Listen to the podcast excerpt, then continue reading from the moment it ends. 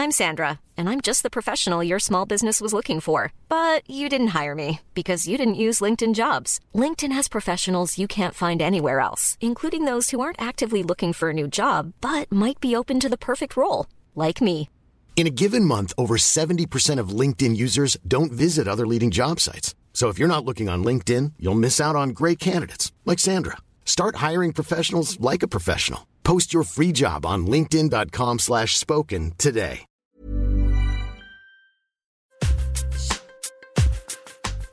Le premier podcast intime sur l'argent. Ça m'est arrivé, euh, par exemple, bon, comme j'ai dit, j'avais un peu de succès, donc il y avait des moments où j'avais pas envie de travailler parce que j'étais fatiguée. Mais on me poussait quand même, on disait, allez, allez, encore un shooting, encore un shooting. J'ai dit, non, à moins de 10 000, je viens pas. Alors, quand j'y pense maintenant, ça me fait vraiment rire parce que à 8 000 euh, ou 5 000 ou même 800, là, je viens.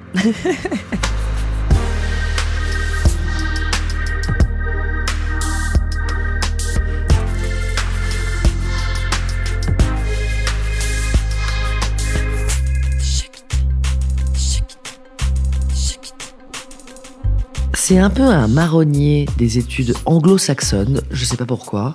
Régulièrement, on lit ce genre de news.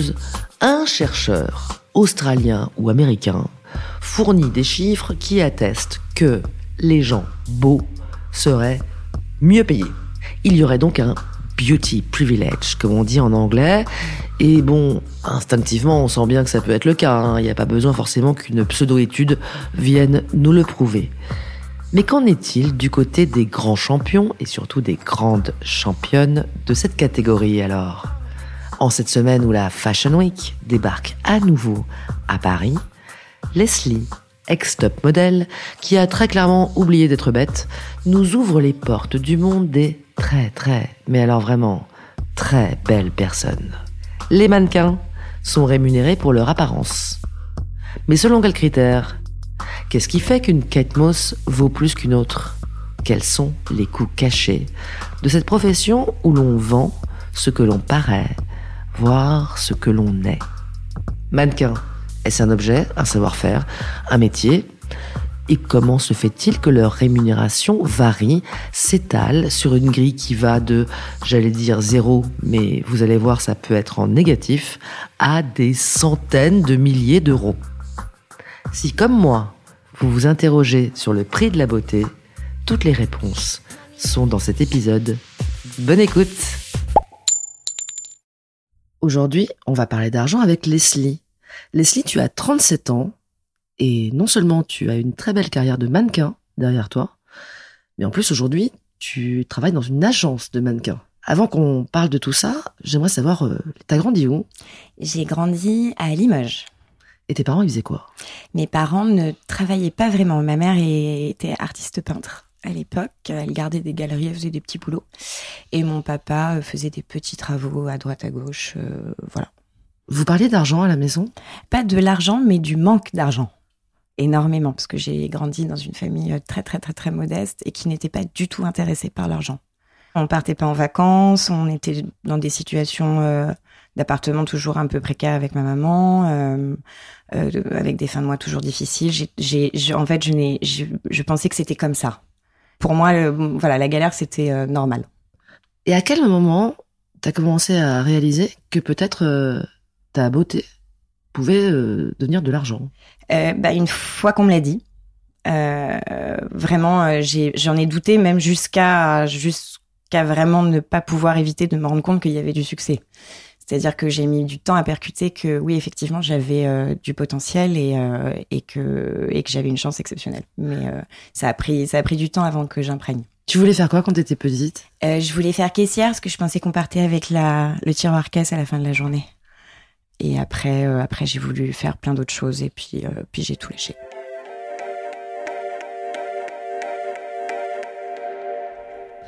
Comment t'es devenue mannequin?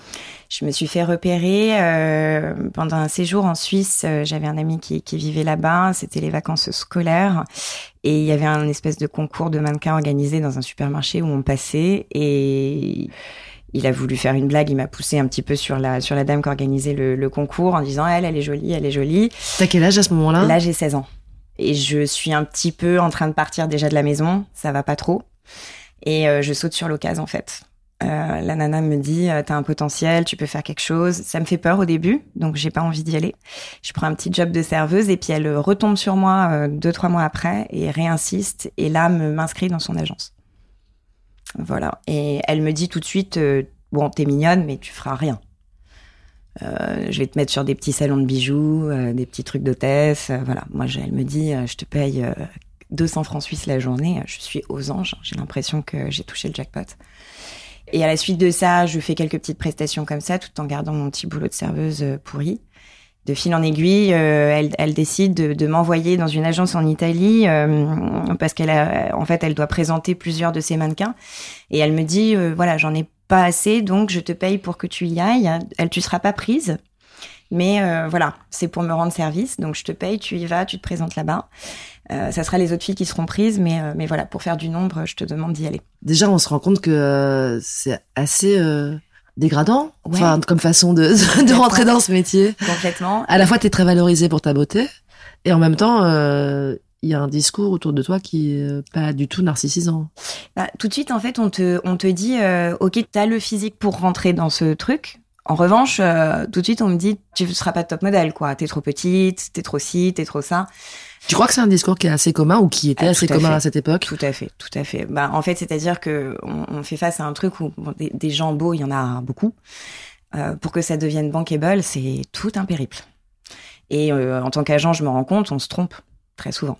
On se trompe. Des fois, on passe à côté d'un physique qui est bien. Des fois, on croit à un physique et qui ne va pas fonctionner. Donc ça, c'est complètement aléatoire. Il n'y a pas aussi peut-être euh, dans ce discours de cette personne de l'agence qui te recrute la première fois une façon de te faire comprendre que te la joue pas trop, espère pas trop et éventuellement tu seras pas trop payé. C'était un peu ça. Et donc au final, j'arrive, euh, je prends le train avec toutes ces autres filles qui sont toutes elles euh, d'un mètre 80. Moi, je faisais un mètre 74 à l'époque et euh, qui se moquent un peu de moi. Euh, voilà, je me sens dans un truc où vraiment je, je suis timide. En plus à cette époque, j'étais vraiment très timide.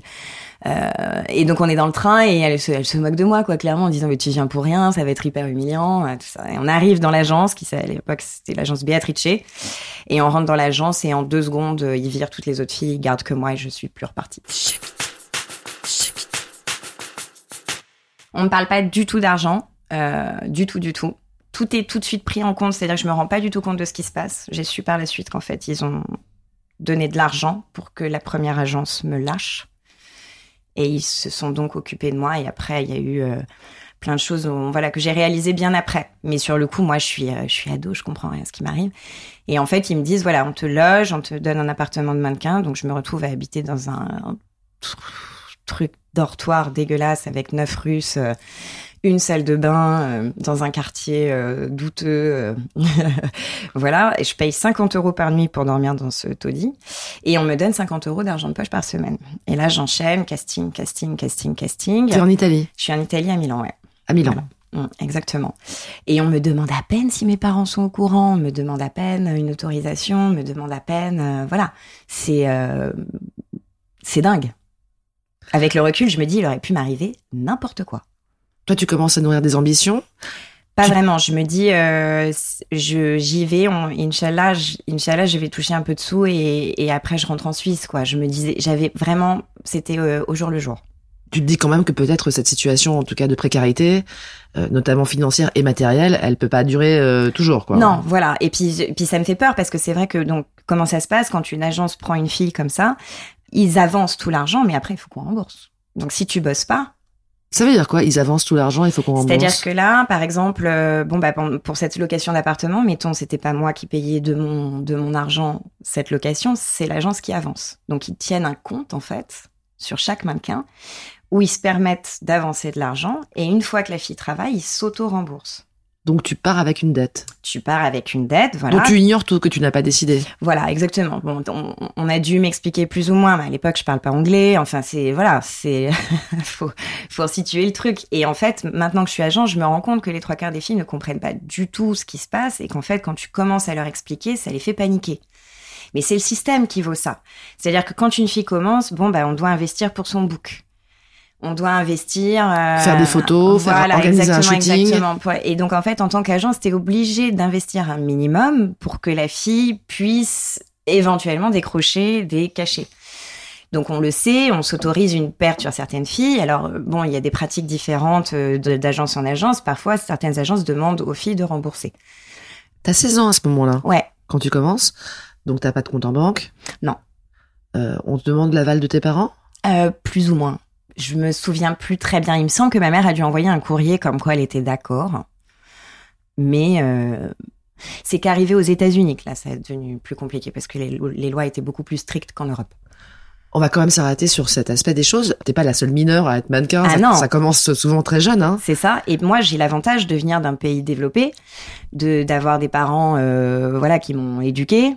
Euh, donc, je suis pas trop débile non plus. Je comprends un petit peu comment ça se passe. Il y a des, des gamines qui viennent de de- d'endroits où il y a rien de comparable. Euh, la petite meuf qui vient de Russie, euh, qui parle pas anglais, tout ça. Enfin, c'est très très très très très déstabilisant. L'argent, on te le donne de la main à la main? Euh, le petit pocket money, ouais, on me le donne de la main à la main, ouais. Pour, euh, pour que je fasse mes petites courses et tout ça. Ces petites avances ça s'appelle le pocket money. Euh, quand les filles viennent de l'étranger euh, et qu'elles commencent tout juste, on, on leur donne une petite, une petite somme d'argent pour qu'elles puissent, pour qu'elles puissent se déplacer en métro, etc., etc.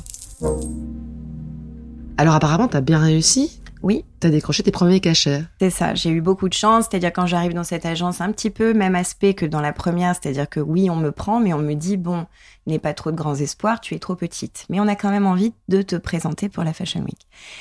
Et je me souviens très bien de cette bouqueuse, Paola, qui me dit Hey, darling, hein, don't dream, hein, you're not gonna do do Gucci or Prada. hein.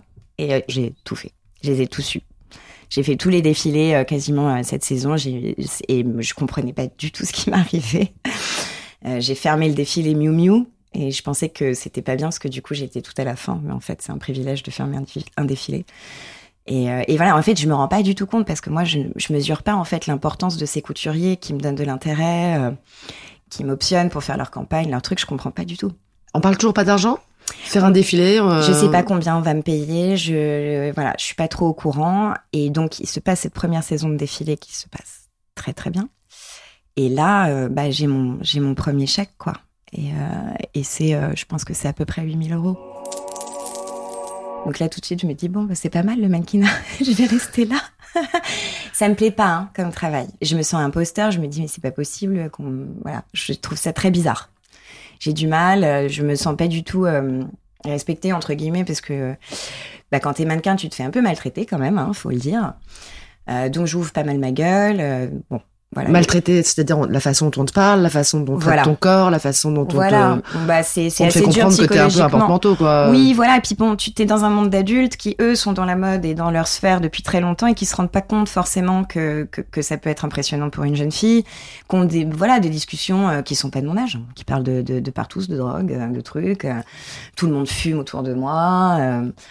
Pour désigner les mannequins, souvent, et d'ailleurs tu viens de le dire, on dit les filles. ouais, c'est vrai.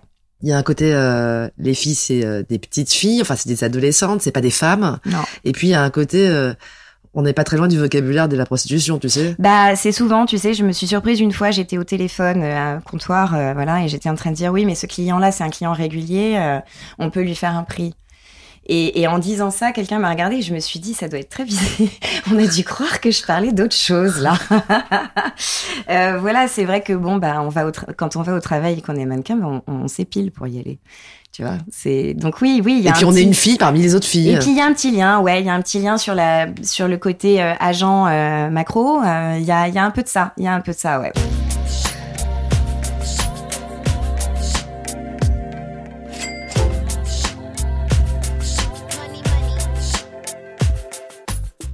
Bon, là, je suis donc euh, reprise par une autre agence plus importante euh, à l'époque qui s'appelait Ford Models euh, à Paris. Euh, c'est là où la première histoire avec un agent qui valait vraiment le coup euh, commence avec euh, Patricia, qui est depuis toujours une amie, qui me prend à Paris et qui me fait faire donc les gros défilés parisiens et je décroche un petit truc avec Saint Laurent et c'est la première fois là que oui j'ai un cadeau. Euh, je travaille dans une grande maison, donc on est très très bien traité dans ces maisons-là. Euh, ils font, ils mettent un point d'honneur à traiter les mannequins, euh, voilà, à la hauteur de ce que coûtent leurs vêtements. Donc là, je commence à avoir mes premiers cadeaux, oui. Et j'ai là, j'ai à peine 18 ans. On sent bien qu'il y a une très vaste hiérarchie Mhm. entre la fille qui rentre dans le système, Oui. qui se fait pas mal bolosser et éventuellement qui crée une dette carrément, c'est même pas que et qui ça. gagne rien et qui vit dans des conditions pétées. Et euh, la, la mannequin euh, qui commence à, à réussir, qui est repérée. Bah, t'as, le profil. En fait, bon, pour moi, il y a trois profils. T'as la fille qui, depuis toujours, veut devenir mannequin et qui donc comprend comment ça fonctionne et fait tout pour y arriver. Et donc, bon, si elle a le physique, en général, elle se dépatouille à avoir une carrière pas trop mal. T'as la fille qui a jamais voulu et sur qui ça tombe et qui a la success story. Ça, c'est toi. Ça, c'est moi. Et puis, t'as la fille euh, sur qui on croit qu'on peut faire quelque chose et puis ça marche jamais. Ah, l'enfer. Et ça, c'est l'enfer. Et c'est beaucoup plus souvent comme ça. Et quand moi je commence le mannequinat et que je vois ce succès, évidemment, comme je suis sur les défilés avec les autres filles qui sont en succès, je ne, je ne vois pas cet aspect des filles euh, pour qui euh, ça ne fonctionne pas. Et là, maintenant que je suis agent, je me rends compte à quel point c'est exceptionnel de réussir dans le mannequinat. C'est vraiment exceptionnel. Quand je dis réussir, je dis avoir une, une carrière qui, qui est remarquable avec euh, des, des belles prestations, des, des beaux clients, etc. Gagner sa vie en tant que mannequin, c'est facile. Ah bon? Tu gagnes très facilement. euh, Enfin, une mannequin pas terrible, hein, qui n'a pas beaucoup de succès, qui peut faire euh, des petites prestations de showroom et de trucs, elle peut facilement gagner 4000 euros par mois. C'est un milieu où il y a encore de l'argent. Il y a, il y a beaucoup d'argent. Beaucoup d'argent. C'est indécent. Alors comment tu gagnes ta vie? De ce que je comprends, t'as de toute façon un agent. Oui. On dit un agent d'ailleurs, pas une agente. On dit une fille, mais on dit un agent. Ouais, toujours. Ah, même si c'est une femme. Donc tu passes de euh, cette agence en Italie à euh, l'agence à Paris Exactement. avec Patricia. Et Patricia va toucher une euh, commission? Non, elle est salariée, donc en fait la seule personne qui touche une commission, c'est l'agence, enfin le voilà le, le patron. Euh, le patron de son agence à elle. Voilà, mais elle, elle est payée en salarié. Et donc c'est malgré tout elle qui négocie. tous mes contrats. C'est elle aussi qui, à 6 heures du matin, m'appelle pour me dire euh, Je crois en toi, ma chérie, euh, lève-toi, euh, j'espère que tu as bien bu de l'eau, est-ce que ça va Est-ce que tu as besoin de 50 balles pour faire des courses Euh, T'as appelé ta maman pour lui donner des nouvelles Comment ça va T'as besoin que je te prenne rendez-vous chez le médecin Voilà, C'est une maman, elle s'occupe de moi, vraiment. C'est euh, personal assistant, C'est ça. nounou. Mais c'est rare. Euh, elle, elle a fait ça pour toutes les filles avec qui elle a travaillé parce qu'elle est comme ça, mais euh, il doit y avoir un, un agent sur 10 qui est comme ça, sur 20 même. Sinon, il t'appelle plutôt pour des questions vraiment de travail, quoi. Voilà, c'est ça. Puis ils se soucient pas trop de, de, de toi. C'est-à-dire que t'as des agents qui peuvent faire venir des filles et puis euh, la laisser dans un appart de mannequin pendant trois semaines sans s'en occuper. Et en oubliant et en faisant des conneries. Et en, voilà, c'est, c'est, Donc là, toi, tu te retrouves porté au nu. Mhm. T'as beaucoup de succès. Ouais. Et tu commences à très bien gagner ta vie. Tu te retrouves projeté dans un monde de luxe. je me retrouve projetée dans un monde que je connais pas du tout. De luxe, effectivement. Donc, ça m'amuse beaucoup. Euh, Et là, la troisième étape qui arrive, c'est, euh, je suis repérée par Calvin Klein et ils me font venir à New York. Et euh, donc, je suis encore mineure pour les États-Unis, parce que c'est 21 ans là-bas. Et donc là, j'habite dans un appartement avec un chaperon. Euh, j'ai un couvre-feu, on surveille ce que je mange, etc. Là, c'est les États-Unis. C'est plus du tout la même façon de faire. Aux États-Unis, euh, être mannequin, c'est un vrai travail, parce que je rappelle qu'en France, il n'y a pas de statut de mannequin. Mais aux États-Unis, c'est un vrai travail et c'est très très très réglementé, surtout sur les jeunes filles mineures. Et, euh, et donc je décroche ce contrat avec euh, Calvin Klein où je dois en fait faire tous les looks. Donc faire les looks, ça veut dire qu'on prépare la collection sur toi. Donc tu es à 24 avec le couturier, le styliste, etc. Et à la clé, je devais défiler pour Calvin Klein. Bon, ça s'est pas passé comme prévu. Au final, ils m'ont annulé. Ça, ça arrive aussi très souvent. Euh, T'es prévu pour le truc et puis au final, ils disent oh bah non, on l'aime plus. Changent salut. d'avis. Ils changent d'avis, donc ils t'annulent. Voilà. Euh, à savoir aussi qu'ils payent une exclusivité pour que tu ne fasses pas d'autres défilés. Là, c'est là où tu commences à te dire, je suis une personne, mais je suis quand même un produit. C'est très étrange comme. euh, C'est très étrange. Dans une journée, d'un casting à l'autre, tu es trop grande, trop petite, trop grosse, trop maigre, trop blonde, pas assez blonde. T'es critiqué, en fait, ça va jamais. T'es toujours, euh, voilà, c'est dans, dans la même journée, t'es génial, t'es nul, t'es grosse, t'es moche. Enfin, T'es la plus belle, t'es la, Voilà, la plus moche. donc tu fais des ascenseurs comme ça euh, tout le temps, donc en fait c'est bah, c'est psychologiquement usant. Euh, Ça demande apparemment une très très grande disponibilité. ouais. Tu peux pas effectivement prévoir quoi que ce soit Non, puisque t'es tu ne sais pas et ce qui va se passer. Non, t'es d'astreinte tout le temps. ouais. T'as plus de vie et puis ta vie, en fait, le truc c'est que ta vie devient ton travail complètement parce que dès le matin quand tu te réveilles, que tu regardes ta gueule dans le miroir et que ça va pas, tu te dis ah merde ça va pas être cool au boulot aujourd'hui. Tu vois, c'est ça devient ta vie en fait. Et, euh, et, ça c'est quelque chose euh, que j'avais pas mesuré et que j'ai compris un petit peu tard, au moment où ça a commencé à trop m'étouffer. voilà. Mais t'étais jeune, donc de toute façon, euh, Oui, t'étais voilà. pleine de de- d'envie de découvrir. C'est euh, ça, c'est ça, c'est ça, c'est ça. Mais oui, oui, euh, le mannequinat, c'est, euh, c'est, euh, ça change ta vie. complètement. Donc, euh, donc tu peux pas faire ça euh, part-time euh, comme ça et mettre ça de, de- de côté, quoi. En faisant des études de droit à côté, quoi. Bah si, tu peux, mais dans ce cas-là, il n'y a pas d'aspiration à avoir une, une, une success story comme, euh, comme ça. Donc à New York, t'es dans des meilleures conditions? Je suis plus euh, encadrée. Alors, je rappelle quand même qu'à Paris, j'ai eu la chance d'avoir cet agent qui s'occupait très bien de moi, mais ce n'est pas le cas de toutes les filles. Et on parle aussi de il y a 20 ans en arrière. Là, maintenant, les choses sont différentes quand même. Les choses se sont quand même régulées. Les filles sont quand même plus protégées. Il y a 20 ans, c'était dangereux. Il y a 20 ans, c'était aussi l'âge d'or, Ouais. encore l'âge où on pouvait euh, avoir des top modèles, on pouvait devenir top modèle. Ben, c'est ça. Alors, euh, je rappelle quand même que les- le- la notion de top modèle, c'est les années 90. C'est Claudia Schiffer, etc. Après, Pareil sur la côte comète de ça, toi, en quelque Voilà. sorte. Et je suis encore, en fait, quand ça commence, je suis encore, oui, on a des, on a des budgets pharaoniques pour des pubs, euh, voilà. de- un, un catalogue La Redoute, à l'époque, on nous payait 10 000 euros et on faisait quatre photos. Maintenant, La Redoute, ils nous payent 2 000 euros et on fait du e-shop. Et c'est 90 photos la journée. Donc ça a drastiquement changé. Ça a eu payé. Voilà, ça a eu payé. Alors il reste encore des prestations très très très très très très alléchantes, euh, mais on n'est plus du tout sur les mêmes codes financiers que qu'il y a 20 ans, ça c'est sûr. Le Covid là a encore euh, donné une autre notion, que les clients s'en sont servis pour dire euh, bah depuis le Covid plus de budget machin et tout, bon c'est une excuse hein, complètement, mais c'est vrai qu'on est retombé sur un truc un petit peu plus normal là quand même. Voilà. Bon, être payé 2000 euros la journée pour faire des photos, ça reste quand même exceptionnellement chouette. Ouais, mais après, euh, il y a toute la précarité, etc. Là, là, euh, la success story dont tu parles, donc mise à disposition de ton corps, euh, de ta charge mentale, etc. H24, euh, train bahutage d'Italie à Paris, à Oui. New York, C'est ça. Euh, bien dormir, euh, bien manger, bien boire, et pas savoir ce qui va se passer euh, Le lendemain. le lendemain. Ouais, parce que t'es vraiment prévenu au dernier moment. Et c'est oui, c'est vrai que c'est une, une vie déstabilisante, mais après c'est aussi euh, c'est aussi chouette. Vraiment, euh, non, c'était excitant. Mais alors là, tu deviens mannequin. À ce Mm. moment-là, à New York, t'es mannequin. vraiment, là, Quand on te demande ce que tu fais dans la vie, ah, oui, oui, tu dis je suis mannequin. complètement. Est-ce que tu vis une vie de mannequin avec des sorties glamour et paillettes de mannequin? Oui, euh, l'agence, euh, une fois, j'ai eu, on était invité à un truc, je me souviens même plus quoi, mais ils sont venus nous chercher en limousine. On avait euh, un designer qui nous prêtait des vêtements.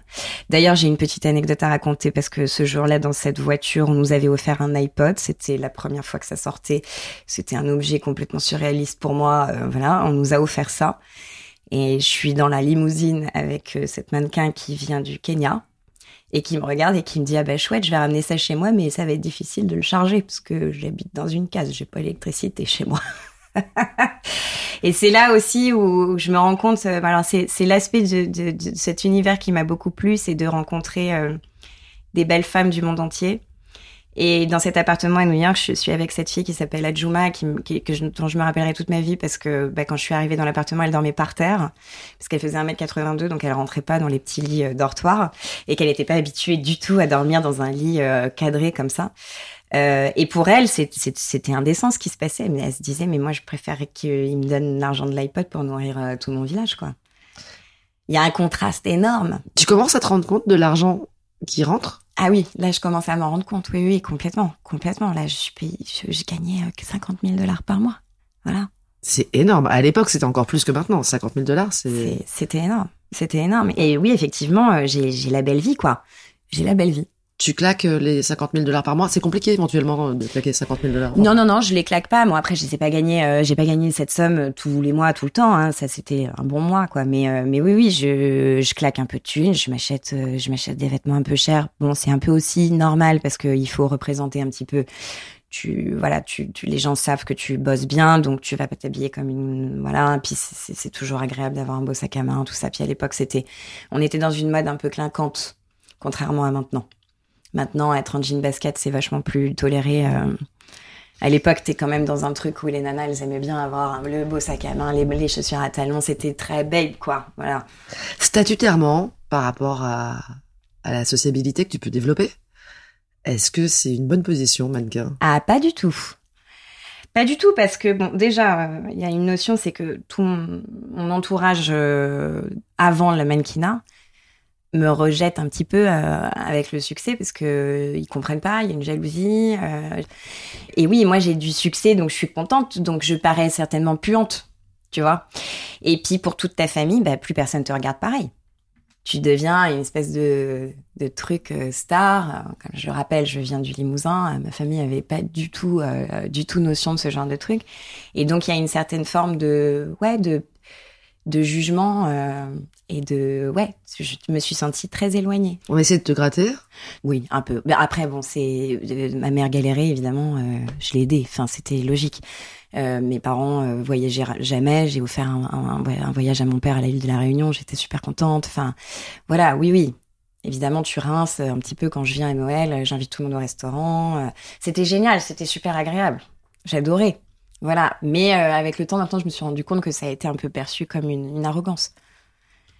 Ah, pas évident, hein. Pas évident. Et puis sur le- l'environnement euh, après extérieur, quand tu dis que t'es mannequin, tu, c'est comme quand t'es policier en fait. Plus personne s'intéresse à toi, on ne parle que de ton travail. Donc t'es mannequin, alors t'es anorexique, tout de suite. Euh, voilà. Est-ce que tu couches avec les photographes? Enfin, Tu as tout de suite des, des questions cons, clichés. euh, voilà. Mais chaque métier un petit peu exceptionnel euh, a son lot de, de réflexions euh, débiles euh, du genre. Oui, mais du coup, c'est pas forcément évident pour euh, avoir une, une vie en dehors du travail. Non, pas du tout. Ben, c'est ce que je te disais au début, c'est que quand tu deviens mannequin, t'acceptes que c'est ta vie, quoi. Donc, le, euh, le défilé Calvin Klein est annulé. Ouais. Est-ce que tu le prends personnellement? Oh, c'est horrible. Horrible. Je suis euh, vexée comme un pou. euh. Puis surtout, en fait, c'est-à-dire que, que tu, si tu te fais annuler, tu perds un point dans ta carrière. Ton agent, il est déçu. Enfin, c'est. Bah, après, tu rebondis. Hein. euh. Et c'est et c'est très fréquent. Tu passes beaucoup de castings. Je passe beaucoup de castings. Euh, ça, c'est pas payé, en revanche, les castings. Non, tu passes beaucoup de temps. euh, tu passes beaucoup de temps à, à perdre ton temps. À attendre. à attendre, à attendre, à attendre. Puis souvent, tu vas au casting pour rien parce que l'agence, je le vois bien, hein, des fois, tu, le client n'a pas envie de voir la fille, mais l'agent l'envoie quand même en disant allez sur un malentendu, ça peut peut-être marcher. Euh, le client est donc énervé parce que lui, ça lui fait perdre cinq minutes, donc il est désagréable avec toi. Euh, euh, les castings, c'est toute, c'est toute une histoire. Donc, tu passes des heures à travailler pour euh, Peanuts. Peanuts. Mais bon, ça vaut le coup quand même de. Enfin, je veux dire, t'es pas payé pendant tes journées de casting, mais quand t'es payé, t'es bien payé, donc ça compense. À quel moment tu commences à réaliser cette connexion? Casting réussi, euh, être choisi par euh, une marque, euh, des créateurs, égale bring Bah, je le comprends assez vite. Je, euh, je pense que c'est aussi un peu la, la clé pour réussir dans le mannequinat, c'est qu'il faut quand même. Alors, c'est bien d'être jolie, mais si t'es complètement neuneux, tu vas pas très loin. Euh, Tu sais très bien que quand tu vas être un peu stratégique avec certains clients, ils vont te reprendre. Enfin, tu, Stratégique, que- ça veut dire de la diplomatie, ça veut dire être sympa, ça veut ça dire. veut dire euh, tout donner. Comme pour les acteurs, un acteur qui marche bien, c'est un acteur qui va surprendre son réal en fait. Donc c'est pas que de l'apparence. Non, au contraire. D'ailleurs, je, d'ailleurs, je tiens à le dire, hein, toutes les filles euh, qui ont le plus de succès n'ont pas les, les, les règles qu'on qu'on croit. C'est-à-dire, une belle femme, normalement, on dit euh, les mensurations, c'est tant, tant, tant. Euh, le visage doit être symétrique. Les cheveux doivent être comme si. Elle doit avoir des grandes jambes. Elle a- regarde Kate Moss, elle est trop petite. Claudia Schiffer, euh, elle est trop gros sein. Laetitia Casta, elle, est dans, elle a les dents de travers. En fait, de toutes les filles qui marchent le plus, c'est un physique qu'on remarque, ça c'est sûr, mais c'est une personnalité.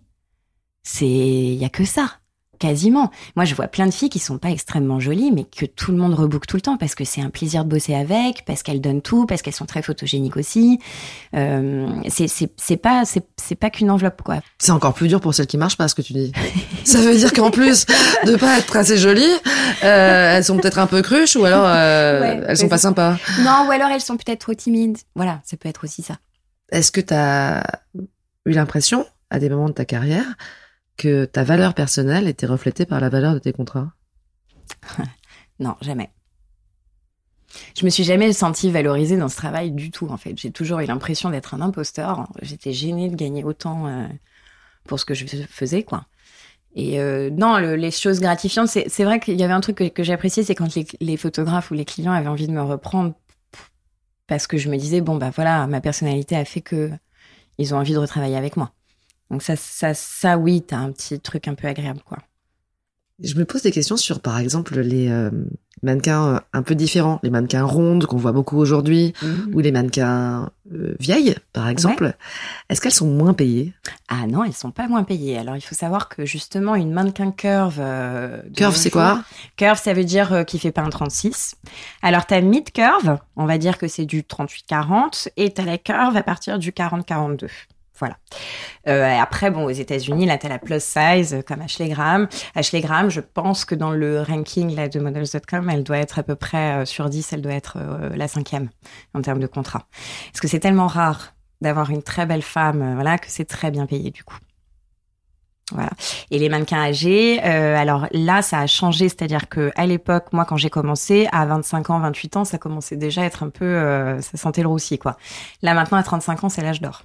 Parce que toutes les marques de cosmétiques, toutes les marques de mode ont compris qu'en fait, euh, les acheteuses n'avaient pas 20 ans et qu'elles avaient plus envie de se reconnaître euh, sur, euh, voilà, sur un âge euh, similaire au leur, quoi. Ah, et donc il y a vraiment des tendances. Il y a des tendances. Et il y a des barèmes. Il y a des barèmes, bien sûr. Bien sûr. Alors, Alors, comment on- ça marche? Comment est-ce qu'on on on a- arrive à accoler un prix à une mannequin? Ça fonctionne comme ça. Tu as des new face. Alors, new face, ça veut dire que tu es nouvelle. Euh, que tu commences juste à faire les défilés. Voilà. Donc, quand tu es new face, bon, bah, t'es pas extrêmement bien payé. Euh, et euh, C'est quoi pas, C'est pas extrêmement bien payé en gros. euh. C'est le tarif minimum. Donc, c'est là où j'en viens. C'est qu'en fait, ça fonctionne comme ça. On a un barème, ça s'appelle des T7, T9, T10. Ça va jusqu'à T50.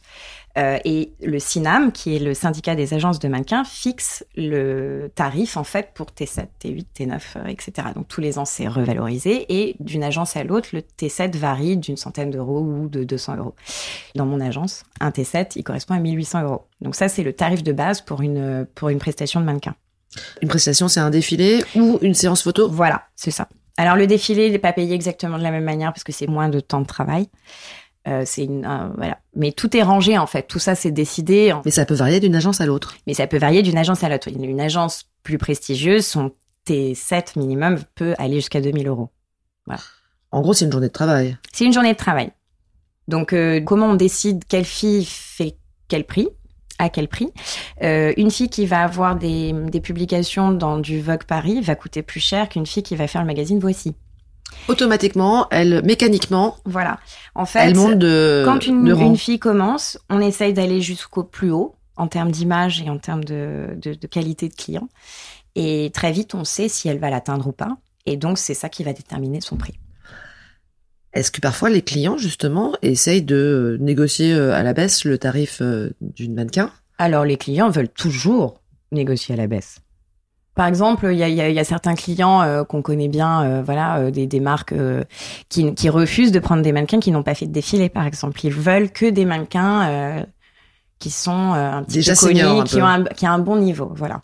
Il y a, y a quelque chose, par exemple, euh, pour être, euh, comment dire, euh, respecté dans le milieu en tant que mannequin, il faut, euh, il faut avoir un profil sur models.com. Quand tu as un profil sur models.com, ça veut dire que tu es validé par la communauté, par tout ça, et que donc du coup, tu peux monter en tarif. Qui le crée ce profil? Comment tu te retrouves? Euh, c'est les agences, mais il y a, y a des règles pour pouvoir l'avoir. Donc pour, pour pouvoir l'avoir, il faut avoir euh, une prestation éditoriale type Vogue, par exemple, un défilé pour une grande marque, euh, plus une campagne pour, je sais pas moi, tu vois, Tod's ou j'en sais rien.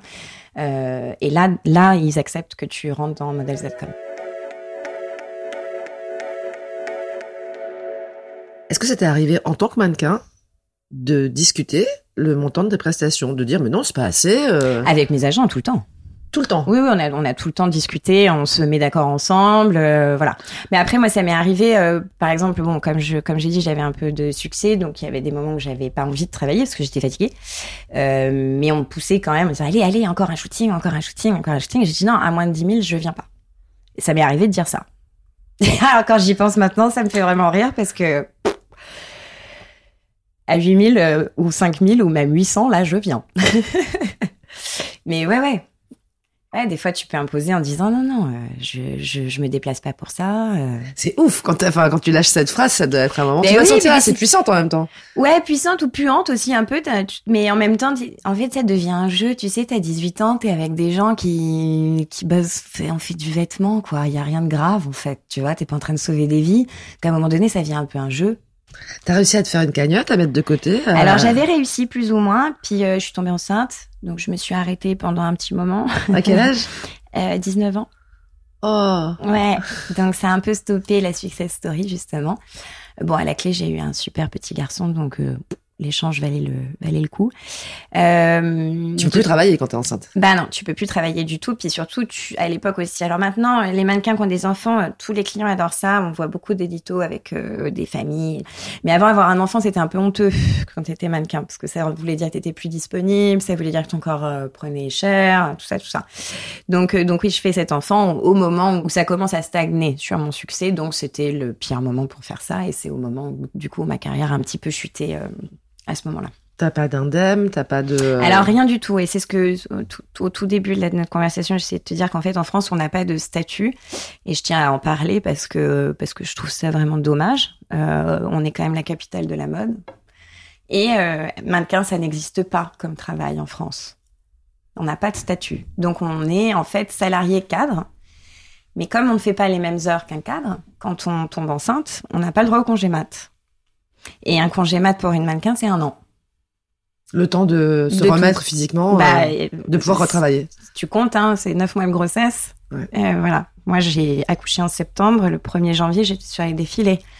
Et autant te dire que c'est sportif d'un point de vue corps. Et t'as dû faire des régimes, du sport, Ah des bah choses comme ça, ouais. ouais. Ah ouais, oui, j'étais obligée. Bon, j'avais 20 ans, donc ça va. Mais euh, la précarité, elle s'installe là, en fait, pour les mannequins. C'est-à-dire qu'en fait, le fait qu'on n'ait pas de statut en France met les filles en danger. Donc du coup, pendant que t'es enceinte, tu finances tout personnellement. Voilà, Sur tes économies. Exactement. Et tu te retrouves euh, à ça que quand tu reprends le, le travail? Ah bah oui, ça commence à être un petit peu chaud chaud. Puis tu sais, quand tu vis à New York, le loyer, c'est pas donné. Bah, en plus, tu devais avoir des habitudes de pas Oui. te poser de questions. Oui, exactement. Ça a commencé à être un petit peu difficile à ce moment-là. Et c'est très compliqué quand t'as un enfant et que t'es mannequin puisque t'as pas des horaires du tout et puis tu travailles à l'étranger et machin et tout. Donc trouver une nounou qui a envie de se coltiner une famille comme nous, autant te dire que ça, voilà. Donc ou tu la payes 5000 dollars par mois et elle est dispo tout le temps ou elle est jamais là. Enfin, elle, elle te plante quoi. Toi, t'es rentré dans ce système-là? Moi, j'ai été obligée à un moment, oui, de prendre une nounou. Alors, on a eu de la chance, donc le papa de mon fils euh, faisait un métier similaire au mien. Il était assistant photographe, donc du coup, on a on échangeait nos l'enfant au moment où lui il travaillait. Moi, je travaillais pas. On se débrouillait comme ça, mais bon, tu te doutes bien que du coup, ça a créé des tensions euh, monumentales parce que nos carrières étaient euh, Concurrence de carrière. voilà. Non, c'est moi, non, c'est moi. Voilà, exactement. Euh, bon, c'était quand même moi qui payais le loyer, donc en théorie, j'aurais dû avoir un peu plus la priorité. Mais enfin bon, on reste dans un couple hétéro, c'est quand même souvent la femme qui reste à la maison. Et t'as fait ça? Ouais. Donc t'as un peu sacrifié ta carrière. J'ai sacrifié euh, ma carrière complètement pour, pour mes enfants et pour mon mari, oui, complètement. À un moment, tu t'es retrouvé dans la dèche. Je me suis retrouvée dans la dèche plein de fois. Plein, plein de fois. Et ça le problème avec ce métier, c'est qu'en fait, c'est un peu, un peu, je, je dis souvent cette phrase, quand tu deviens mannequin, tu gagnes au loto, mais tu sais pas combien et tu sais pas quand tu vas être payé. Pendant six mois, t'as pas de prestations, tu galères, tu galères, et puis là, d'un coup, t'as Cartier qui décide de te prendre pour faire une pub avec Clapiche et tu touches 20 000 balles, tu vois. Donc c'est un peu, euh, c'est au petit bonheur la chance. Tu peux pas trop prévoir. Est-ce qu'au bout d'un moment, t'es quand même rassuré en te disant, bon, bah, c'est bon, j'ai été repéré plein de fois par plein de marques. Oui, oui, je me suis Il y aura toujours- des hauts et des bas, mais Voilà. euh, globalement, là, c'est bon, j'ai la carte, C'est ça. Par contre, il y a des moments où psychologiquement, il y avait des trucs où je me disais, mais je peux plus faire ce boulot, c'est n'importe quoi, j'ai envie de faire quelque chose de ma vie, j'en ai marre d'être tout le temps euh, à attendre. En fait, j'avais l'impression d'avoir une vie en option, tu vois. C'était, alors peut-être je vais là, peut-être je pars là, peut-être pas, peut-être oui. Difficulté à se projeter, difficulté Voilà. à prévoir. Et en fait, je me suis laissée entraîner et puis c'est passé 10 ans, 15 ans et à un moment donné, je me suis réveillée, je me suis dit, mais en fait, là, autant demain, j'ai plus du tout de prestations parce que bah, j'ai passé 35 ans et euh, comment je fais pour payer mon loyer, quoi? Parce que ça s'arrête très brutalement. Tu vois pas trop venir parce que t'as des clients réguliers à un moment, puis d'un coup, il y a plus rien. Toutes les mannequins ont eu des moments de grosses dèches et de gros problèmes. Et encore une fois, j'insiste sur le fait qu'être mannequin, c'est D'accord, tu peux gagner des sommes astronomiques, mais c'est un métier très précaire. Parce que quand tu vas euh, dans une agence immobilière pour euh, louer un appartement, personne ne veut t'en louer un, parce que tes, tes, tes salaires sont trop irréguliers, que la, la, la réputation d'une mannequin n'est pas en fait euh, très très très respectée. Mais oui, c'est ça, il y a un côté euh, voilà. volage, faux folle. Exactement. euh, T'as quand même une image à te, voilà, à te frapper. Euh, la banque pour faire un emprunt, bah pareil, tu vois. Euh, c'est c'est précaire. Et puis du jour au lendemain, ça peut s'arrêter. Encore une fois, tu te casses une jambe. T'as un orgelé, un orgelé. Tu peux pas bosser. Un bouton? Ouais. T'as euh, besoin de prendre un traitement parce que tu fais une dépression? Et ben t'es caché, ils te filent 10 kilos, bah tu peux plus bosser. C'est arrivé à comment elle s'appelle la mannequin allemande là Linda Evangelista? Ouais. Ouais. Voilà, tu vois, c'est là où ce métier il est un peu euh, un peu bâtard. Marche ou crève quoi. ouais, c'est marche ou crève.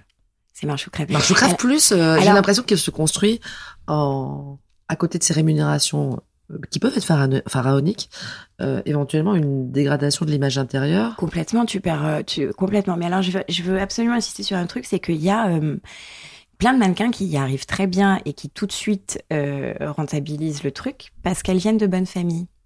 Quand tu es issu d'une famille pauvre et qu'on te balance 10 000 balles dans la tronche, tu fais n'importe quoi. Quand tu as été éduqué dans une famille avec de l'argent, tout de suite, t'es encadré. Et on fait fructifier ça. Et ben, j'ai un très bon T'as vu la différence Ah, j'ai vu la différence entre les filles qui ont grandi dans des familles avec de l'argent et les filles qui viennent de familles pauvres. C'est systématique. Systématique. Les filles de bonne famille s'achètent un appartement, investissent, euh, voilà. Et s'en sortent très très bien. Alors évidemment, il y a des exceptions. Hein. Euh, Natalia Vodianova a très bien réussi, alors que bon, elle était, c'était très mal parti pour elle. Euh, mais globalement, c'est ça en fait. Quand, tu viens d'un environnement euh, similaire, enfin on va dire, on, on t'aide à arranger euh, ta vie et ça se passe bien. Mais quand tu viens d'une famille pauvre, ça marche pas. Il y a une dimension conte de fées qui existe toujours chez les mannequins. Il y a plus de top modèles.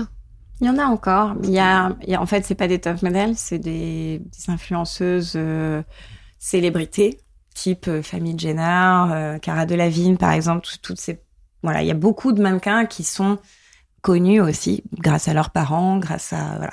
Mais on a peut-être moins le, ce côté conte de fées qu'on pouvait avoir justement dans les parcours de Claudia Schiffer, Laetitia Castan, C'est- Naomi Campbell. C'est pas ça, c'est qu'en fait, au grand public, on le voit moins. Mais pour moi, il y en a plein des top modèles là en ce moment. Mais je te dirais les noms, ça te dirait rien. Voilà, elles occupent moins l'espace médiatique en tout voilà. cas. Mais c'est parce qu'en fait, C'est moins a- présent dans nos vies à nous les, les, Parce qu'il y a mille fois plus de mannequins maintenant Ah, qu'avant. Avant, t'avais euh, cinq, six filles euh, qui étaient connues, et puis deux, trois autres, et puis la saison d'après, euh, ça changeait. Là, maintenant, chaque saison, t'as 50 000 filles euh, qui, qui potentiellement vont ouvrir le défilé Chanel et la saison d'après disparaître. donc il y a plus de précarité aujourd'hui? Non, c'est il y a qu'il y a plus d'opportunités C'est qu'il y a plus de choix. Les critères sont, euh, comment dire, ont changé. C'est-à-dire qu'avant, euh, c'était quand même euh, essentiellement des grandes filles minces, belles, blondes, euh, voilà, caucasiennes. Maintenant, on a des, beaucoup de mannequins asiatiques, ce qui n'existait pas avant. On a beaucoup de mannequins noirs, alléluia. Ouais, alors ça c'est c'est la, la grande nouveauté un peu de ces Ouais, dernières c'est ça, années. exactement. Et, Et on voit apparaître, moi j'ai vu des interviews de sur des plateaux de télévision par exemple, de jeunes filles qui viennent du Soudan, qui viennent d'Éthiopie. Oui. Et alors là, la dimension conte de fées, elle est très très forte, c'est-à-dire. Alors, qu'on allez, je, je mets un bémol tout de suite. euh, c'est un scandale d'aller chercher les filles dans des pays en guerre, hein, parce que quand même, faut pas pousser. Euh, la success story dans ce cas-là, euh, ça peut te, te, te dire ah oui tiens euh, génial, elle vient d'un pays en guerre et elle est devenue top modèle. Moi, je me mets à la place de la personne qui a été la chercher dans le camp. Je me dis est-ce que c'est vraiment quelque chose qu'on peut faire? Il y a des mannequins qui sont en France qu'on a fait venir qui ont marché cinq minutes et qui marchent plus, elles peuvent plus rentrer dans leur pays, elles ont pas de papier parce qu'elles ont plus de contrat et elles sont en dette. Donc la success story euh, de la petite nana qui vient d'un pays en guerre, moi je Ah oui, parce que si ça s'arrête, si euh, son contrat est pas renouvelé, si elle marche Mais pas, en fait une on en agence fait quoi? Bah, t- c'est horrible hein, mais euh, faut, faut, faut se souvenir qu'un mannequin c'est un produit pour l'agence. Donc quand le produit est plus rentable, on l'enlève. On a l'impression d'un monde assez far west, Ouais, un monde de avec énormément d'argent et, pas beaucoup de structures, pas beaucoup de, de... un peu tout est permis, euh, Ouais, on regarde pas trop ce qui s'y passe. C'est ça. Il y a plein d'erreurs qui peuvent se passer. Tu vois, par exemple, t'es un mannequin français qui vit aux États-Unis, puis bah ton employeur va te déclarer comme travailleur étranger, donc euh, bah arrivé devant les impôts, t'as fraudé. Tu vois, rien n'est encadré proprement. Et même les agences ont du mal à, à faire les choses bien.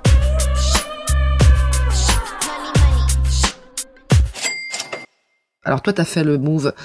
Si c'est pas 10 000 balles, je bouge pas une oreille. Oui, bon, ça je l'ai fait une fois, hein, c'était pour la blague, hein, mais. euh, Mais tu l'as fait. Est-ce que ça arrive plus concrètement que les mannequins menacent de changer d'agence, Oui. euh, qui se renseignent, qui déjeunent par exemple avec quelqu'un d'autre pour savoir. Bien sûr. Bon, après, bon, le, mannequinat touche plein d'environnements. C'est-à-dire que tu as le luxe, mais tu as aussi le mass market. Là, c'est complètement différent. Mais dans le luxe, euh, voilà, il y a, il y a des mannequins très très connus qui vont travailler pendant 20 ans avec un agent. Puis d'un jour, du jour au lendemain, euh, ça lui pète parce qu'il a dit une phrase qui lui a pas plu et elle va rompre son contrat. On est un peu dans un monde où tout le monde fait un peu n'importe quoi quand même. Tout est permis. Ouais, un peu. Un peu. C'est qui les gens qui comptent dans ce monde-là Qui comptent au sens comptable Qui, euh, qui regardent la compta, qui regardent l'échec, qui regardent si ça tient? Alors, bah, les patrons d'agence. Les patrons d'agence, clairement. euh, Donc là, c'est plutôt des hommes ou c'est d'anciennes mannequins? Alors, c'est plutôt des hommes et c'est en général plutôt des financiers. Hein, euh, c'est des gens qui ont compris le filon. Très souvent, les patrons d'agence viennent de gros groupes type euh, Danone. euh, voilà, il y en a, ça, ça arrive assez souvent. C'est des reconversions. En fait, ils achètent, euh, ils achètent et ils investissent, mais par contre, il y a toujours une personne qui, elle, est dans le milieu de la mode pour euh, faire la direction du booking ou ce genre de choses comme ça que ça fonctionne. Toi, tu fais quoi maintenant? Maintenant, moi, je suis scouting, donc je m'occupe d'aller trouver les nouveaux profils. Mon travail, c'est de d'optimiser mes, mes trouvailles. Donc, c'est-à-dire quand je trouve une nouvelle fille, je la propose à des photographes pour lui construire son book, etc. Donc, moi, je manipule pas trop d'argent, ce qui me va très bien. En revanche, est-ce que tu es capable de faire passer euh, une fille qui vaut euh, T7 à euh, T10, à T15 Et comment tu t'y prends? Tu t'arranges pour qu'elle ne fasse que des photos où elle est au top du top, tu vois. Par exemple, si tu la vois sur un catalogue qui habille, tout de suite tu vas dire ah c'est moins joli. Donc tu as intérêt à toujours garder un certain niveau. Tu n'autorises que les gens de l'élite à l'approcher. C'est comme ça que tu rends une fille chère. Et si elle te dit ah non mais là j'ai trop besoin de thunes, euh, Ben, on est obligé de le cacher à des moments. On l'envoie faire un truc un peu pourri euh, en, en espérant que personne ne le voit. tu peux aller jusqu'à lui avancer de l'argent. euh. Ça peut arriver. Ça peut arriver, oui, oui. Tout à fait. Après aussi, encore une fois, euh, quand on croit dans un mannequin, ça peut prendre du temps, donc évidemment, c'est un investissement. Donc parfois, oui, on avance quelque chose, on peut, on peut, on peut. Et t'as quand même une grosse pression financière parce que si tu te trompes, si tu mais on a une marge de manœuvre, on est obligé. On sait très bien que tous les profils qu'on prend ne vont pas tous marcher. et tu leur loues des appartements euh, tout nazes. Non, alors justement, mais alors c'est c'est là où en fait j'ai pris ce travail. Je suis rentrée dans cette agence, j'ai vraiment énormément de chance que mon patron est très humain et euh, et on est tous un petit peu sur la même longueur d'onde par rapport à comment traiter les les mannequins. Il y a plusieurs hum, façons de fonctionner quand tu es une agence. Tu peux prendre 40 filles et te dire il y en aura toujours une qui marche. Ou tu peux en prendre 10 et tout miser et, et travailler très très dur pour que ça fonctionne. Donc nous, les filles, elles n'ont pas d'appartement de mannequin en dortoir. On leur loue des Airbnb. Et t'es passé, toi, personnellement, de revenus complètement imprévisibles, Ah. mais qui pouvaient être très conséquents, Oui, mais à un salaire. voilà. Alors, je pouvais avoir des, des, des, des, des, belles prestations, euh, voilà, mais ne pas travailler pendant six mois aussi. Et il y a une autre chose, c'est que, euh, donc, en France, ce qui est bien, c'est que comme le système, le droit du travail est assez bien euh, rodé, quand tu travailles euh, début du mois, à la fin du mois, t'es es payé. En Espagne, c'est pas la même chose. Tu fais une prestation, ils ont jusqu'à 90 jours pour te payer. 90 jours, c'est très très long. Et quand tu pars On en sent que ça a été long euh, personnellement. oui, non, ça a été très très dur. Euh, et moi, je, par exemple, je vais prendre l'avion, donc je vais prendre un taxi pour aller à l'aéroport, donc 50 euros. Après là-bas, 50 euros, encore 50 euros, encore 50 euros. Tout ça, évidemment, est payé par le client. Mais tant qu'il n'a pas payé la prestation, moi, ces sous-là, ils sont dehors. Donc si je bosse 10 journées par mois, Toi, en tant que mannequin, tu veux ouais, dire? moi, j'avance tous mes frais. Et après, ils me remboursent. Mais s'ils mettent trois mois à te rembourser pendant les trois mois que tu as fait euh, 18 allers-retours en taxi, ben, tout cet argent-là, il est dehors. T'as quand même tes notes de frais, j'imagine, euh, Oui. sur tout ce que tu fais, quand tu manges, quand tu sors, quand tu te Non, déplaces, non, non, non, non. Pas tout le temps. Comme je te dis, voilà, t'avances des frais qui sont remboursés très longtemps après, donc parfois tu sors un peu de l'argent pour aller travailler. Donc ça, Pro- ça, ça peut être très précaire. Problème de trésorerie. Problème de trésorerie, eff- effectivement. Et comme je te dis, voilà, pendant six mois tu travailles pas, donc oui, t'as eu un cachet à 10 000 euros, t'as intérêt à bien calculer ton coût, parce que si tu travailles pas les trois mois qui suivent, des fois t'attends encore six mois pour être payé. À quel moment t'as commencé à être un peu économe, à faire un peu attention à ce que tu dépensais justement Euh, jamais. C'est bien le problème. Et alors j'ai acheté un appartement quand même. À Paris Euh, à Limoges. Ah. Euh, où j'ai fait un très mauvais investissement parce que j'ai acheté un truc qui est un peu pourri et qui a perdu de sa valeur. Enfin bref, passons. Euh, mais non, ouais, j'ai pas du tout été économe et c'est pour ça que j'essaye de faire bien mon travail maintenant avec les filles, c'est de les, de bien les guider pour qu'elles ne tombent pas dans des. Tu leur parles de thunes. Ouais, je leur parle de thunes, bien sûr, et je leur dis c'est quand tu gagnes 1000 euros, tu mets 100 euros de côté, tout le temps, tout le temps, tout le temps, c'est obligatoire. Et, euh, et surtout de finir leurs études, de ne pas euh, considérer le mannequinat comme le cœur de leur vie parce que sinon tu t'y perds. Ça a été compliqué de changer de carrière? J'ai eu une petite transition parce qu'en fait, euh, bon, clairement, il y a eu un moment donné où ma carrière s'est vraiment clairement ralentie. Donc c'est là où j'ai commencé à faire un petit peu plus de, de, de trucs type euh, la, la halle aux vêtements, euh, les trucs moins prestigieux. Euh, puis tu sais, au fur et à mesure, ça décline, ça décline, ça Oh là là décline. là là. Au fur et à mesure, tu as des prestations de plus en plus éloignées des unes des autres, c'est de moins en moins bien payé. Puis à un moment donné, tu réagis, tu te dis, oula, ça sent le roussi, euh, je suis plus dans le coup, euh, faut que je fasse autre chose. J'ai eu de la chance, j'ai commencé à faire du casting à ce moment-là. Et donc, j'arrivais à faire et mannequin et casting. Donc, j'ai eu cette petite transition au On freelance. t'a fait confiance? Ouais, Ce qui est pas forcément évident. non. Non, mais euh, c'est vrai que c'est en plus tu sais par rapport à ce que tu disais tout à l'heure en disant quand t'es mannequin ça change un peu la vision des gens sur toi. T'es pas très crédible quand t'es mannequin. On te trouve pas fiable. Les gens pensent qu'une mannequin n'est pas fiable. C'est vraiment ça l'image. Hein. et en même temps, c'est pas si faux que ça, dans le sens où euh, moi, ma mère, par exemple, un jour, elle m'a dit, tu sais, maintenant, on t'invite plus parce qu'on sait jamais si tu vas venir, donc euh, tu nous dis oui, oui, je serai là le week-end prochain, on t'écoute plus. Et oui. Ma petite sœur en a beaucoup souffert. Euh, Je m'étais mis un, vraiment un, code où c'était obligatoire le jour de son anniversaire. J'étais avec elle tous les ans. J'ai presque tenu tous les anniversaires. Mais c'est eh, pour elle, c'était quelque chose de- de- d'inconcevable qu'on puisse pas prévoir à l'avance de partir en vacances ensemble.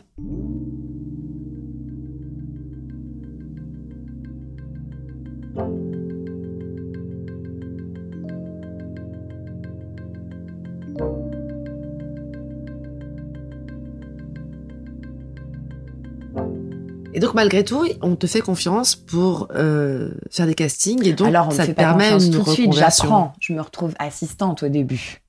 Je me retrouve assistante. Ah donc tu recommences Voilà. une carrière. Et je change de, de fusil d'épaule, du coup je suis de l'autre côté et, euh, et ça m'a beaucoup euh, aidé à pardonner en fait euh, toutes les insécurités, toutes les choses que, qui m'avaient un petit peu abîmée avec le mannequinat. Parce que d'être de l'autre côté, je me suis rendu compte de la pression aussi des gens qui décident quel mannequin va être sur euh, le défilé. Euh, ça m'a fait ouvrir un peu euh, en fait mes yeux sur comment le reste du milieu est. Parce que être mannequin, c'est une chose, mais le milieu de la mode est précaire financièrement pour plein de métiers. Les en coiffes- dépit de la- de l'argent, en euh, des, sommes d'argent c'est euh, monumentales. contradictoire, mais oui. Tu sais, dans les grandes maisons de couture, euh, les petites mains, les stagiaires, sont payées 400 euros par mois. Et ils font des robes qui coûtent 10 000 euros. C'est c'est comme ça. Mais c'est parce qu'ils ont le prestige de travailler là-bas. Il y a énormément de gens qui travaillent gratuitement pendant plusieurs mois, plusieurs années avant d'être payés vraiment bien. C'est tout, tout, tout un, c'est un très long chemin avant le, que ça paye. Oui, bah ça on a fait un épisode dessus et on, on s'est rendu compte d'ailleurs souvent que les gens qui pouvaient tenir tout ça, c'était des gens qui éventuellement avaient déjà des moyens. Mais euh, Oui, voilà. Mais c'est une carrière artistique qui est pas sans risque. en revanche, les mannequins, ça peut attirer vraiment toutes sortes de gens. Ah oui. Est-ce que tu as des gens euh, très prolétaires? Oui, bien sûr, il y a tout. Il y a tout. T'as tout. T'as des gens de famille pauvre, T'as t'as des gens euh, de la très haute? Ouais, bien sûr. T'as Noémie Lenoir, par exemple, qui, était très connue quand elle est, quand elle est commencé à être mannequin. Elle, elle avait un petit accent Kaira. Et son agent lui avait fait prendre des petits cours de diction, tu vois. Donc t'as recommencé du début, euh, Oui. en bas de l'échelle, pour être apte à travailler dans une agence de mannequins de l'autre côté, comme tu Oui. dis. Et en ayant 20 ans de travail dans les pattes, mais jamais été salarié, j'avais jamais été dans un bureau, j'avais jamais eu une adresse professionnelle, j'avais jamais eu des horaires. Euh, et au T'as négocié ton premier contrat? Non, j'ai pris. T'as dit Ouais. merci juste Oui, c'est ça. Je commence quand? Et euh, et ouais ouais non non donc euh, oui je, je c'est très marrant de commencer à, à 37 ans une une autre une autre vie quoi. Et tu commences, t'es payé combien? Bah, C'est juste là, ça vient d'arriver en fait. ah ouais là hein. ça vient d'arriver. Bah je suis payée euh, je suis payée euh, bien pour euh, mon expérience. Je rappelle que j'ai ni le bac ni rien du tout. Je n'ai zéro formation, rien du tout. Je n'ai que mon expérience de mannequin. T'es à quoi 3000 euros? Ouais. Sur 12 mois, avec Oui avec des petites primes. des petites primes? Pas spécialement de notes de frais, euh, mais un CDI. Ouais, après bon, j'ai quand même pas mal d'avantages. Euh, J'ai euh, une super mutuelle, j'ai tu- les tickets resto, tout ça, tout ça. J'ai quand même des vacances. Enfin, tu vois, C'est plus la même vie, quoi. C'est plus le même rapport à l'argent. c'est plus du tout la même chose. Là, c'est stabilité. C'est ça, et ça fait énormément de bien.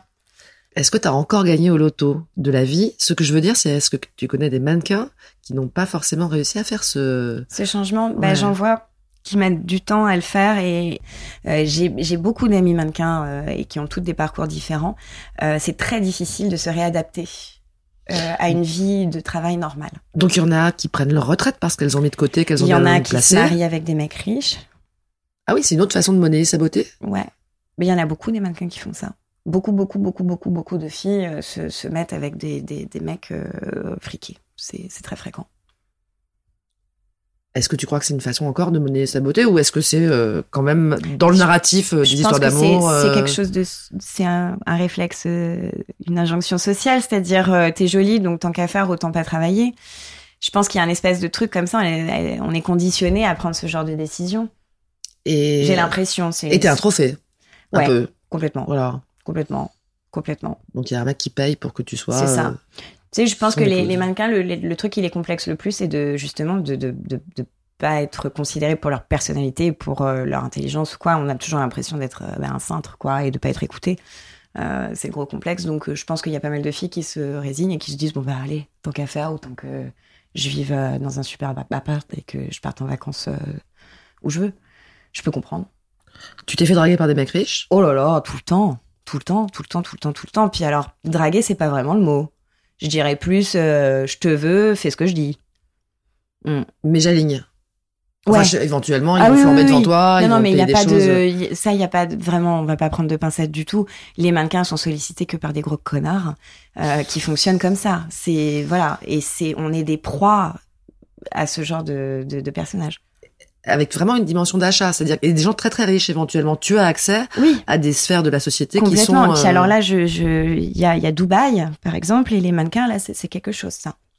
C'est, c'est devenu euh, l'Eldorado. euh, Parce qu'elles sont mieux payées là-bas? Non, parce qu'elles se font entretenir par des, par des types et que c'est du, c'est de la prostitution dé- déguisée, clairement. C'est pas très loin, hein, forcément. Enfin, en tout cas, il y a une porosité. Ouais, c'est, alors attends, il y a un truc aussi que je voulais te dire, c'est le seul métier au monde où les femmes sont mieux payées que les hommes. C'est vrai qu'on n'a pas parlé des hommes. Et c'est déplorable, effectivement. Oui, on peut faire le lien entre le mannequinat et la prostitution. C'est vrai. Mais pas sur l'univers que le grand public voit. C'est-à-dire que les belles filles des défilés, les Claudia Schiffer, et tout ça, c'est une autre histoire. Voilà, cet, cet aspect-là, là, de prostitution, il va être plus sur des mannequins qui sont justement précaires, pas connus, avec des petites carrières. En galère, quoi. En galère, ouais. Qui ont besoin de fric, en fait. Ouais, voilà. Et qui vont pas être assurés par rapport au fait qu'elles en auront. euh, C'est pas parce qu'on est dans la mode que ça change en fait. Quand tu es né dans la merde, tu y restes. Que tu sois dans la mode ou pas. Et euh, c'est malgré tout une prostitution de luxe, quand même, éventuellement. En tout cas, Oui. ça peut. Tu Oui. as accès donc à des. Oui, puis alors sur l'aspect prostitution, je vous, enfin attention, hein, euh, les mannequins sont pas des putes, hein, c'est pas du tout ce que je suis en train de dire. hein. Non, on dit qu'il y a une Mais ce que je dis, que, ce ouais. que je dis, c'est que le rapport des, des personnes envers la mannequin va tendre à ça. Et euh, par exemple, euh, ça m'est arrivé en, en production, en voyage, que euh, le photographe estime que oui, il pouvait tirer son coup puisqu'il m'avait décroché ce contrat. Donc ça lui euh, posait pas de problème de, de toquer à la porte et de se dire bon bah je dors là. Et c'est là où il y a un rapport euh, qui tend vers la prostitution. Vachement compliqué, C'est ouais. que- C'est Mm. qu'ils ils- ils comprennent pas la, la distance en fait entre le fait de, de choisir une fille pour faire des photos et choisir une fille parce qu'il elle, elle, elle suscite un intérêt sexuel chez, chez lui. Et c'est le- c'est le grand problème, c'est que les... moi, quand je regarde une fille, que je décide qu'elle est belle et qu'elle euh, qu'elle a un potentiel, je, je n'y réfléchis pas avec euh, une envie sexuelle. Un homme va être beaucoup moins objectif. Et c'est- pour moi, c'est le grand problème, c'est ça. Ah, t'as l'impression que éventuellement, euh, En fait, un mec, des, il- des- des hommes peuvent se tromper dans les castings Oui, parce qu'ils ont envie. parce qu'ils sont euh, attirés. Voilà, ils, ils arrivent pas bien forcément à. Donc heureusement maintenant, on, on a beaucoup moins d'hommes hétérosexuels qui ont le pouvoir. Merci, la vie, ça fait du bien. Euh, on a beaucoup d'hommes gays, donc du coup, il y a beaucoup moins ça. Et ça, c'est vraiment chouette. Par contre, malheureusement, les hommes gays restent des hommes. Et pour les mannequins hommes, c'est devenu moins facile. Ah ouais. Et alors les mannequins hommes, ils sont payés combien de pourcents moins à peu près que les mannequins Je femmes? dirais, euh, je dirais en fait, bon, disons sur un défilé, une mannequin femme, on va dire, elle gagne 1500, euh, le- l'homme, il va gagner 800. Donc c'est une belle différence quand même. Toi, t'avais aussi euh, un regard alerte sur les mannequins enfants. Oui, euh, bah, c'est-à-dire que j'ai partagé des, des, des prestations euh, avec des enfants. Ça m'est arrivé de, de shooter avec des enfants et j'ai toujours trouvé ça très difficile pour eux parce que aucun enfant ne peut se dire euh, j'ai envie d'être photographié. En fait, c'est pas normal. À part par son papa et sa maman. oui, euh, voilà. voilà. C'est alors ça peut être un jeu, ça peut être machin, mais enfin Euh, un enfant, au bout de 10 minutes, il en a marre. Un enfant, il a pas envie de travailler peut-être. Non. Et puis quand il fait 40 degrés et qu'on doit apporter des doudounes parce qu'on fait des photos pour euh, la collection d'hiver, euh, voilà, euh, il a chaud, ça le gratte, euh, les chaussures elles sont trop petites, ça lui fait mal aux pieds. Enfin, c'est un enfant, ça l'emmerde. Donc c'est compliqué. Et puis surtout qu'en plus, bon, en France, une prestation enfant, on peut pas gagner plus de 300 euros vraiment parce que c'est payé à l'heure, hein, que les tarifs sont très cadrés. Donc on peut pas dire qu'on le fait pour pour l'argent pour lui plus tard. Donc je trouve qu'il y a une- quand même une projection des parents qui ont envie que leurs enfants euh, soient photographiés, euh, voilà, et aussi euh, l'aspect financier. voilà, je, je trouve pas ça très sain. De mon C'est des parents qui ont besoin d'argent éventuellement. non, parce qu'ils touchent pas l'argent. Les parents peuvent pas toucher l'argent, donc c'est heureusement. Le, tout est mis sur un compte en caisse dépôt, donc euh, heureusement il n'y a pas ça. Aux États-Unis c'est peut-être différent, je sais pas, mais en tout cas en France c'est comme ça. Et c'est très ré- réglementé. Les enfants ne peuvent travailler que le mercredi après-midi, le week-end, pas plus de temps d'heures euh, selon leurs âges. C'est très très très réglementé. De ce que je comprends, j'ai l'impression que vendre son image dans ce milieu-là, vendre sa beauté, ça peut coûter très cher pour les gens les plus fragiles. Oui, C'est ça, ça, peut en être fait. très dangereux, ouais. Tu peux gagner beaucoup, Ouais, mais, euh, Mais à quel prix tu peux le payer euh, Ouais. ouais, bien sûr. assez cher. Mm, exactement. Elles font quoi alors pour finir tes copines euh, mannequins qui se sont pas reconverties comme toi? Euh, bah alors il y en a qui galèrent et qui espèrent encore toucher des contrats. Euh, Il y en a qui donc du coup se, se bradent un petit peu euh, et travaillent en direct, alors sans agence, pour toucher plus. Que plein de filles pensent que travailler en direct va, vont leur rapporter plus que un Sans agence, ah ouais, Voilà. elles, elles ont basé Elles le... n'ont pas le droit, hein, je, je précise, c'est-à-dire qu'en fait tu ne peux pas vendre ton image sans avoir une licence pour le faire. Donc en fait, une mannequin qui va euh, travailler pour je ne sais quelle marque euh, gratuitement en direct avec la marque, c'est illégal. Les trois quarts des gens ne le savent pas, mais ça l'est. C'est illégal. En fait, tu n'as pas le droit de vendre ton image comme ça. Donc euh, elles font un peu du black market, elles font du black quoi. Elles font du black sans faire, enfin voilà. Et euh, donc elles font beaucoup ça et c'est précaire parce que bah du coup elles dealent leur contrat toutes seules. Euh, plein de filles se font avoir, euh, les photos sont utilisées plus longtemps que prévu, euh, euh, etc., etc. Elles cassent le marché. Elle casse le marché complet. Mais elle casse le marché, mais parce que je peux comprendre euh, sur sur 1000 euros que le client va payer, la fille elle va en toucher 300 à cause des taxes et de la commission d'agence. Je, précise. beaucoup hein. Je précise que les charges salariales sur un contrat de mannequin plombent le salaire de la mannequin très très fort. Et que l'agence, faut bien qu'elle gagne sa croûte, est obligée de prendre une commission. C'est quand même Elle prend normal. combien à peu près la co- 20%. 20%. Voilà. L'agence est- prend 1%, d'accord. Voilà. Et le client qui va payer 1000 euros, lui, il va payer plus que 1000 euros parce qu'en fait, pr- euh, l'agence prend aussi une commission sur lui. Donc c'est plus 20% pour le client. Donc le client, il va payer, disons, 1500 euros et la fille, elle va toucher. Donc le client, il se dit, bah, je vais appeler la fille puis je vais lui proposer 800 euros. C'est plus avantageux pour elle, plus avantageux pour moi. Voilà. Sauf que c'est pas légal. Mais en t'as des copines qui font ça oui, oui, bien sûr, plein. Et je l'ai fait aussi par le passé. Ça m'est arrivé de, de faire euh, deux, trois petites choses comme ça avec des copains photographes, disant je travaille pour cette marque, tiens, je te file 500 euros en liquide. Et en fait, c'est très dangereux parce que t'as un contrôle, un n'importe quoi. Tu te casses la jambe sur le travail, t'es pas assuré. Enfin, c'est c'est du c'est du travail au black, c'est pas légal, c'est dangereux. Ça t'expose à plein de risques. et en plus, tu brades éventuellement. Et en euh, plus, tu casses le marché ouais. complet. Parce que maintenant, il y a énormément de marques. Alors, je citerai pas de nom, mais beaucoup de marques de cosmétiques qui s'embêtent plus, qui appellent les filles sur Instagram en disant tiens, je t'envoie euh, plein de crèmes, tu nous fais un petit post. Donc les filles sont contentes, elles ont des crèmes gratos. Sauf que les mecs, en fait, ils se font des pubs tranquilles, zéro franc. Et oui, c'est là que le marché, il est un peu cassé pour vous. C'est ça. Puis alors, les réseaux sociaux ont quand même bien, euh, bien pourri le truc parce que hum, Bah, tout le trip de la belle photo avec la belle mannequin qu'elle est coûtée très cher. Si effectivement une petite jeune fille euh, de 20 ans qui a une commu de Voilà. 200 000 personnes, euh, Exactement. Et euh, je tiens à préciser que ce n'est pas encadré. Les salaires d'influenceurs ne sont pas encadrés. Un agent d'influenceur n'est pas obligé de reverser la somme que le client paye. est-ce que les influenceuses c'est pas les mannequins d'aujourd'hui et de demain? Ah, pitié, me dis pas ça. Quelle horreur. J'espère que ça va vite se terminer. C'est pas du tout du mannequinat, c'est du, c'est du capitalisme. Moi, je suis contre l'influence complète. Alors là, Après, euh, t'as des influenceuses qui vont justement être aimées plus pour leur personnalité, euh, qui vont être attaquées? Euh, sur le fait qu'elles ne correspondent pas à des critères de beauté qui ont pu être vus comme euh, euh, comme trop durs à respecter pour les femmes euh, de tous pas les jours. En fait, c'est pas leur physique euh, tant. C'est plus la façon de faire qui va moi me, me déranger. C'est-à-dire que ça Après, le physique, il y a des vraies différences. Hein. C'est-à-dire Ouais. que tu vas avoir un physique beaucoup plus euh, refait, éventuellement, du côté de l'influence. Est-ce que les mannequins, elles se font beaucoup refaire, par exemple? Ou alors ça a été discrètement, à quoi un, à un moment, oui, il y avait bah, surtout la poitrine en fait. Euh, essentiellement, oui. Euh, bon, ben on le sait. Hein, euh, Bella Hadid, elle est refaite. euh, enfin, on le sait. Il y a pas mal de mannequins qui le font, mais ça, c'est pas le même choix de chirurgie esthétique. C'est discret. Gisèle Bundchen, elle a, elle a les, les paupières refaites, machin, tout, mais on pourrait, on dirait pas que, c'est- enfin, c'est pas le symbole d'un physique refait. Tu vois, contrairement à Ariel Dombal. Ou à le- Kim Kardashian. Oui, bah, Kim. Alors là, c'est encore.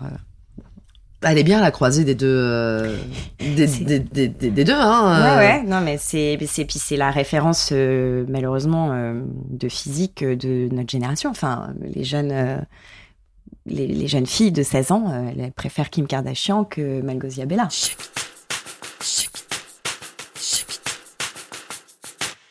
Ça a un peu perdu, j'ai l'impression, ton métier, Mhm. ton métier, euh, ton ancien Ah, métier, ça a perdu, perdu de prestige énormément, moi, je trouve. Et ça a perdu aussi en prix, d'après ce que tu me dis. Ah oui, que ça complètement. s'accompagne, en fait. Il y a une espèce Alors, de dé- euh, déclin. oui non, encore. En fait, ce que je te disais, c'est que maintenant, il y a, il y a plus de mannequins qu'avant, donc il y a plus de mannequins pas chers. Il reste des mannequins très chers. Il reste des mannequins très très chers. Et Mais- on parle d'argent, c'est colossal. Colossal. C'est des centaines de millions. Oui.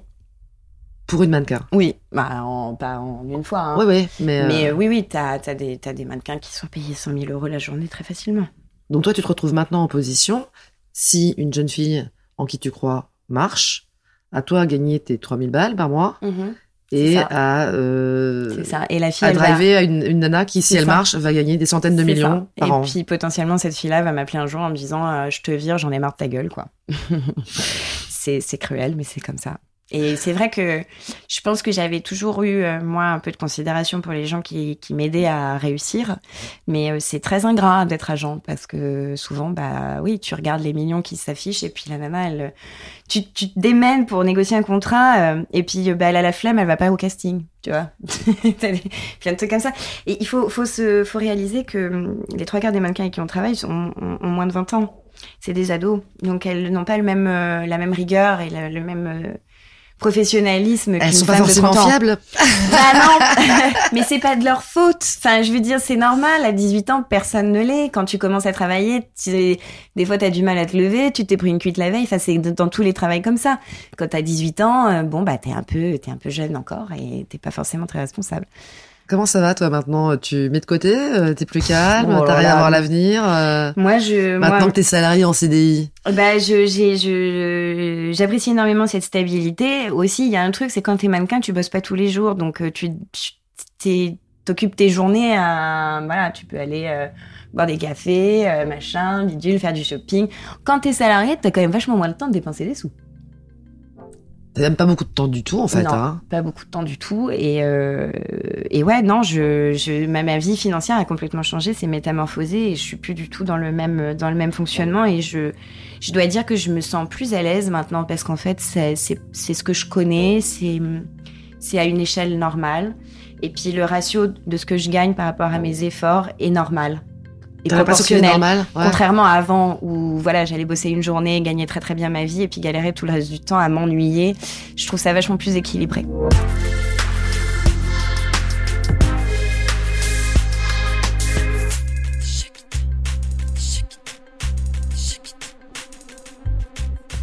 Voilà, c'est terminé. Vous avez écouté Thune, un podcast de Laurence Velli et Anna Borel. Cet entretien a été réalisé par Anna Borel. La post-production est assurée par Frédéric Fortuny sur une musique d'Emma Pixon. Vous êtes de plus en plus nombreuses et nombreux à nous écouter partout en France. Merci à vous et surtout n'hésitez pas à nous faire des retours, des critiques, à nous envoyer des messages ou à laisser des commentaires sur les réseaux. On répond toujours. À bientôt.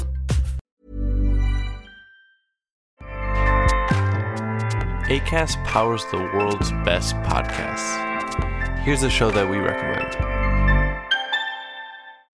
This is Roundabout Season 2, and we're back to share more stories from the road and the memories made along the way. We're talking rest stops, if we're stopping to get gas. You will be timed. you will be for sure.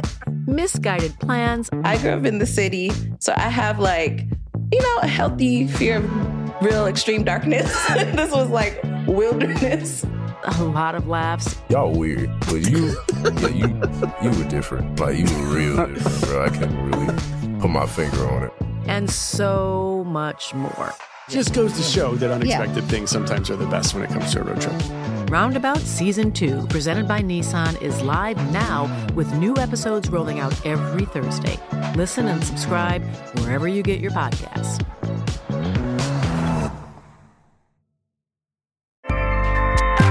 ACAST helps creators launch, grow, and monetize their podcasts everywhere. ACAST.com.